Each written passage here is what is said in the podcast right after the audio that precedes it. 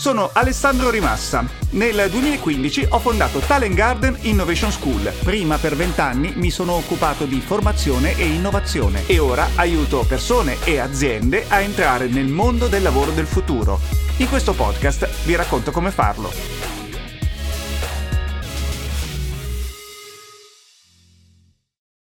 Fabio Salvi, HR Director di Flixbus, eh, insieme a me per eh, capire anche questa azienda come sta affrontando uh, il coronavirus dal punto di vista della riorganizzazione del lavoro. Fabio, intanto come stai tu e come state appunto affrontando questo periodo? Ciao Alessandro, buongiorno a te, buongiorno a tutti quanti. Eh, io sto bene, eh, sono felice di vedere che stai bene pure tu e eh, questo non è scontato come dato il momento e stanno bene anche tutte le persone di Flixbus e quindi questa è una cosa che ci portiamo a casa ed è molto importante in questo periodo al di là poi di tutte le numeriche. Tornando però al dato più concretamente organizzativo economico, è chiaro che, eh, come si può facilmente immaginare, Flixbus è un operatore di mobilità e in un paese in cui la mobilità è vietata per legge, questo ha un impatto veramente significativo eh, su quello che è il nostro business. Per cui noi di fatto siamo ormai due settimane in cui avevamo un network con oltre 240 linee attive e eh, centinaia di autobus che viaggiavano tutti i giorni su base quotidiana, abbiamo dovuto in tempo oh, brevissimo spegnere completamente questo network. E quindi oggi, ma già eh, ti ripeto appunto da tantissimi giorni, sono ormai quasi due settimane ora che, che le stiamo contando, non circola più un autobus Flixbus e per ragioni di eh, normativa, ma anche per una, una situazione poi eh, di responsabilità, anche quando la normativa non era chiara, rispetto ai nostri partner con i quali lavoriamo, eh, agli autisti, ai nostri clienti, alle persone che appunto viaggiano e appunto incoraggiando poi un comportamento virtuoso che era quello di non spostarsi e restare a casa. Chiaramente questo eh, eh, è molto positivo dal punto di vista etico, eh, chiaramente ha un costo importante dal punto di vista economico, nel senso che in una situazione in cui nessuno viaggia è chiaro che non vendiamo nessun biglietto e la prospettiva è quella di non vendere nessun biglietto per eh, un periodo X che aggiungendo ulteriore eh, entropia alla situazione non sappiamo neanche quando finirà, per cui lavoriamo su ipotesi eh, successive, il 3 a cui ormai non chiede nessuno, poi dopo Pasqua, poi dopo il 25 aprile, poi dopo il primo maggio e siamo pronti per intercettare quella che è la riapertura. Di fatto poi siamo stati tempestivi, per cui ne, nell'ultimo giorno in cui mh, precedente al primo decreto sul coronavirus di Conte, noi avevamo fatto appunto una riunione plenaria già invitando tutti a restare a casa, indipendentemente poi da quelle che erano le normative. Precedentemente avevamo avuto un impatto più light, per cui avevamo consigliato di rimanere a casa, avevamo sanificato gli uffici e dotato l'ufficio di tutte quelle che erano le misure diciamo, di profilassi necessaria, eh, i detergenti per le mani, alcolica, eh, distanziare eh, le postazioni rispetto appunto alla presenza di un metro uno rispetto all'altro, evitare gli assembramenti nelle sale meeting o eh, nelle zone caffè e ristoro e con un approccio appunto diciamo leggero, lasciamo la coscienza individuale, se vuoi puoi venire a lavorare, se non vuoi puoi eh, rimanere a casa. Poi in quella settimana ci siamo resi conto che alle nostre persone piaceva comunque venire a lavorare e noi le stavamo, eh, non dico incoraggiando, però diciamo eh, dando un'opportunità insomma per uscire di casa, venendo un po' meno a quello che era poi la nostra responsabilità sociale e rispetto alla nostra responsabilità rispetto alla loro sicurezza. Per cui avevamo già deciso pre-decreto di non invitare, ma di spegnere appunto i nostri spazi fisici e lasciare definitivamente appunto le persone in condizioni di smart working. Questo ci ha dato l'opportunità di non trovarci poi smart working di massa in assoluta emergenza. Lo smart working in Flixbus c'è da, uh, di fatto da sempre, è connaturato a quella che è la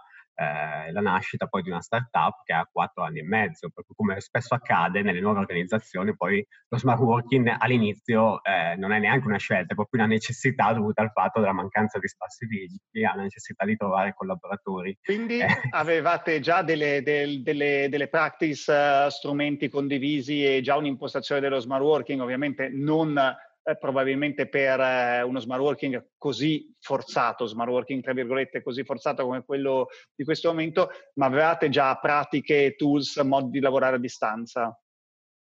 Esatto, esatto. Noi appunto avevamo diciamo, una politica di gestione dell'orario che prevedeva la possibilità di fare smart working in maniera illimitata, in qualsiasi momento, in qualsiasi circostanza, solo previo l'autorizzazione poi del proprio manager. Per cui era una propria politica ufficializzata ormai da uh, un paio d'anni e quindi eh, come dire, una possibilità che le persone avevano già eh, acquisito, come dire, nel tempo come possibilità. Chiaro, il tasso d'adozione per noi non era molto alto, perché anche anagraficamente la nostra popolazione era giovane e in condizioni normali pre-Covid eh, tanti studi poi ci indicavano che il valore dello smart working in quella fase storica era la possibilità di avere lo smart working. Quindi ho l'idraulico a casa, evito la coda la domenica sera, eh, devo fare un lavoro particolarmente focalizzato, voglio stare concentrato e quindi non c'era un'adesione massiccia allo smart working, era un tasso di adesione intorno al 4-5%, quindi chiaramente eravamo abituati a volumi completamente diversi e anche per team che di fatto restavano fisicamente uniti con una persona in smart working. Senti, quindi, per, i vostri, per, i vostri, team adesso, Fabio, uh, come, come sta andando questo periodo invece in cui appunto siete passati dal 4-5%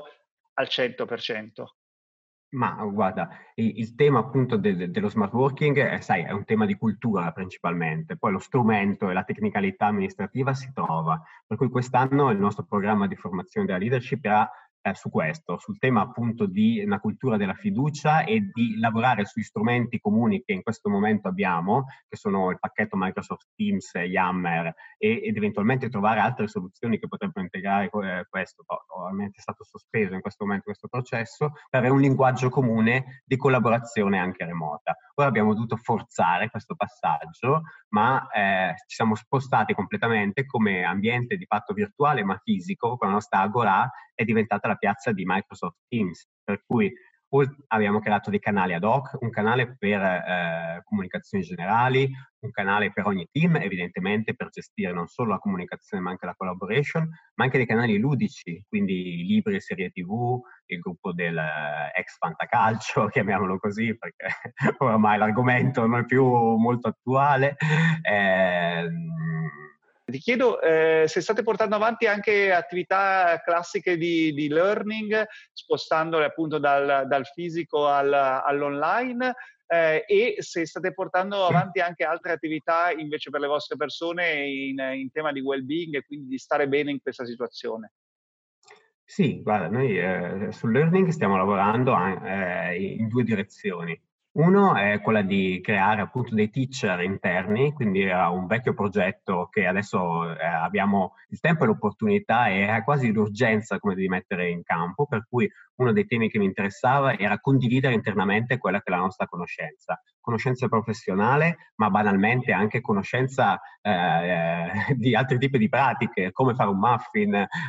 come so, rattopparsi i GIS, adesso sto banalizzando forse eccessivamente, però anche di questo tipo di conoscenza umana e che ci fosse poi uno spazio, una sorta di piccoli webinar piuttosto che speech o tech talk, eh, diciamo, con questo tipo di formato, in cui ognuno poteva mettere a disposizione quello che sapeva a disposizione dell'intera comunità e riflettere su come era poi eh, complesso trasmettere poi una competenza, una conoscenza e lavorare anche a questo livello di costruzione, di eh, schematizzazione di un sapere e poi del suo trasferimento. Quindi adesso stiamo iniziando, ne prenderemo poi eh, forma la settimana prossima, ovviamente l'HR deve essere a prepista, quindi inizio io con LinkedIn e il personal branding e poi altre persone del marketing si stanno mettendo su questo scia e qualche modo, una volta che sarà chiaro come deve essere il formato, penso che molti altri poi potranno contribuire in tal modo. E eh, questo è uno dei canali, eh, diciamo, formazione diffusa eh, fatta da noi in questo momento. Abbiamo poi il secondo canale del, del, del learning,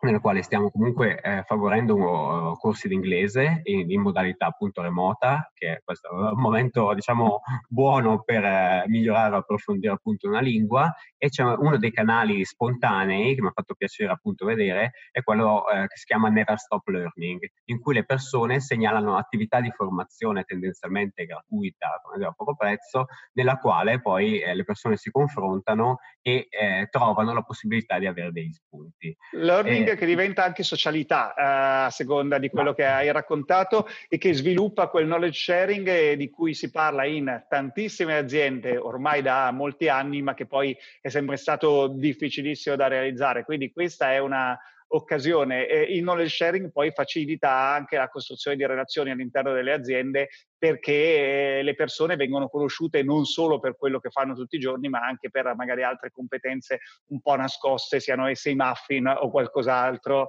che, che, che hanno naturalmente. E in tema di, di well-being avete messo in piedi alcune iniziative? In tema di well-being, eh, a parte poi diffondere gruppi di... Eh, noi eh, praticamente siamo in Corso Como e quindi avevamo una, eh, una, relazione privilegiata con la Virgin di Corso Como, nella quale praticamente la metà delle nostre persone erano iscritte, eh, a condizioni ovviamente diciamo, facilitate, corporate rispetto alla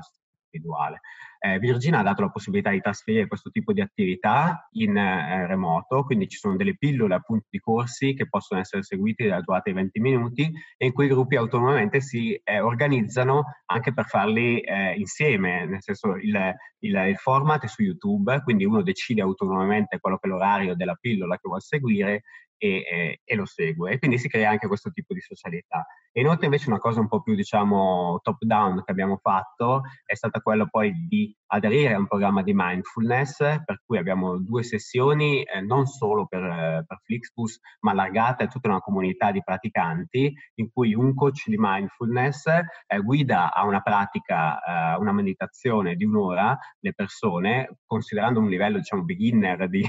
di esperienza della mindfulness, e li aiuta come dire, ad attraversare e a prendere anche consapevolezza di se stessi in questo momento. È stata una pratica come dire, sperimentale che è iniziata domenica scorsa, è stato un successo con 15 persone che si sono iscritte e devo dire che tutte poi hanno espresso gratitudine e un ringraziamento per quello che è stato e settimana prossima eh, ne avremo sicuramente una misura anche superiore perché poi all'inizio eh, sai, mindfulness, quel concetto un po' certo. fumoso che magari uno fa fatica ad afferrare. Con il passaparola eh, positivo di altre persone, questa settimana ci aspettiamo almeno il doppio e siamo contenti che le persone ne abbiano tratto, oh, come dire, quantomeno un'ora di respiro e di beneficio rispetto magari alla situazione attuale che stanno vivendo. Senti Fabio, c'è una diciamo, best practice eh, che viene fuori da questo periodo che poi eh, può diventare innovazione del modo di lavorare per un futuro eh, in cui saremo nuovamente liberi di, di circolare e quindi anche di andare nei nostri posti di lavoro? Guarda, io penso che io approfitterò di questo periodo perché quando noi torniamo io voglio abolire la mail come strumento di comunicazione aziendale. Per cui in questo momento di fatto la mail è già finita, è già abolita, mi serve solo per una trasmissione più comoda di comunicazioni ufficiali. Se per esempio devo dire una cosa in modo ufficiale, ho bisogno che ci sia la mail, diciamo, come testimonianza del fatto che ho comunicato. Se devo trasferire ufficialmente una comunicazione, il, canale, il canale mail rimane. Però la mail eh, non è lo strumento principale di comunicazione degli esseri umani. Tu, Alessandro, pensa alla tua casella di posta personale. Io nella mia di comunicazione tra, mie, tra, i miei amici, tra le mie persone, tra i miei conoscenti, non ho niente, nessuno mi scrive più una mail, mi arrivano le newsletter, mi arrivano voucher, mi arrivano iscrizioni, ricordi, scadenze, tutte cose diciamo automatizzate, ma la relazione non sta nella mail. E quando noi entriamo all'interno del mondo aziendale, incredibilmente invece ritorna, ho scritto una mail, guarda c'è la mail in posta, eh, l'hai letta? Quindi è, è assolutamente paradossale quella che è la nostra esperienza di vita in cui la mail è estinta rispetto a quella che è poi l'esperienza che facciamo lavoratoriamente. In questo momento, a, mh, con l'adozione massiccia di Teams, io ho spostato tutta la comunicazione istituzionale su Teams e quando tornerò io non voglio tornare alla mail, quindi io voglio che la e mail... Così eviteremo quelle mail con 18 persone in CC copia conoscenza che uno dice ma era per me, non era per me, ma perché mi hanno coinvolto, ma devo leggerla, non devo leggerla, eccetera. Quindi eh, esatto. mi sembra una cosa molto, molto interessante eh, perché il nostro modo di lavorare eh, di fatto sta cambiando. L'ultima domanda che ti faccio Fabio è eh, se pensi che di fatto post coronavirus dobbiamo ridisegnare il modo di lavorare della tua azienda e in generale delle, delle nostre aziende? Ma guarda, io pensavo che anche pre-coronavirus dovessimo ridisegnare il modo di lavorare appunto delle nostre aziende. Il coronavirus ci dà in questo momento praticamente di sospensione attiva la possibilità di vedere quanto siamo stati pavidi nel eh, adottare certi tipi di soluzioni. Per cui oggi che l'emergenza ci forza a lavorare in un certo modo, scopriamo che lo sappiamo fare. E tutte quelle che erano, come dire, le paure, le resistenze, le remore, e si sono rivelate nella maggior parte dei casi assolutamente infondate. Ma appunto il tema del lavoro remoto poi eh, sposta ehm,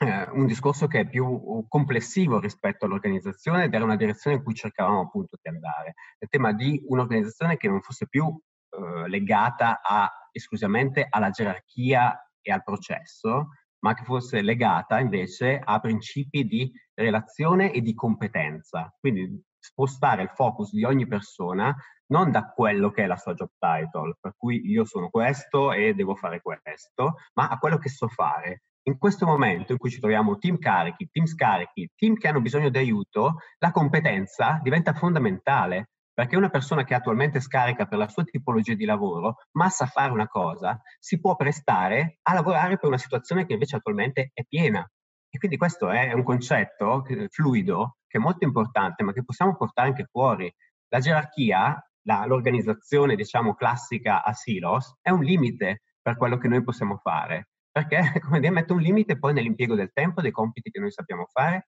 e in quello che noi possiamo imparare. E anche il nostro talento, io sono HR, ma che cavolo ne so, potrei avere un talento fantastico all'interno del marketing,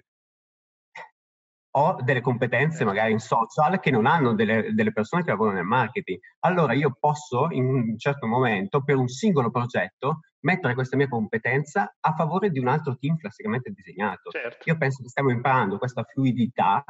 e che questa fluidità funzioni molto meglio e funziona anche molto più velocemente di quello che ci aspettiamo. Chiaro che tutto poi dipenderà da, come sempre, molto spesso accade, dalla qualità poi del manager sopra di abilitare, di facilitare questo tipo di, di, attività e quindi di togliersi da quel ruolo, insomma, di guida che gli dà il ruolo, ma diventare più un facilitatore di questo tipo di relazioni. Mastery and Talents al posto di, di fatto di uh, Rules and Titles è una grande sfida, dipende dai manager, dipende dalle aziende, dipende da tutte le persone che poi si rimetteranno in gioco in un'idea di mondo del lavoro diverso. Fabio Salvi, grazie e buon lavoro. Grazie Alessandro, ciao a tutti.